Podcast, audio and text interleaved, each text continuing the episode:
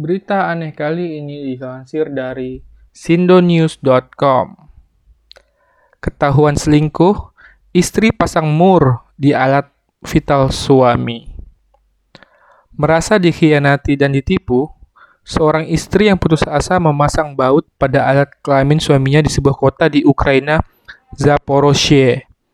Seperti dilansir dari Daily Star, wanita itu melakukan tindakan itu saat suaminya tertidur sebagai pembalasan atas pengkhianatan itu.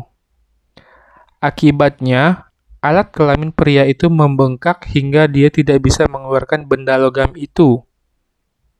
Pria itu kemudian mencari perawatan di rumah sakit untuk melepas baut. Dokter di rumah sakit tidak hanya harus menggunakan air sabun untuk mengeluarkan benda tersebut, tetapi juga harus melakukan operasi. Sementara pasien bersiap untuk operasi, dokter mencoba menghubungi penyelamat kobra. Wakil kepala kobra, Edward Nekhoroshev, mengatakan dokter dihubungi untuk menggunakan peralatan khusus seperti penggiling sudut. Akhirnya, tim penyelamat berhasil memotong baut logam dengan hati-hati di sisi yang berlawanan sampai terlepas.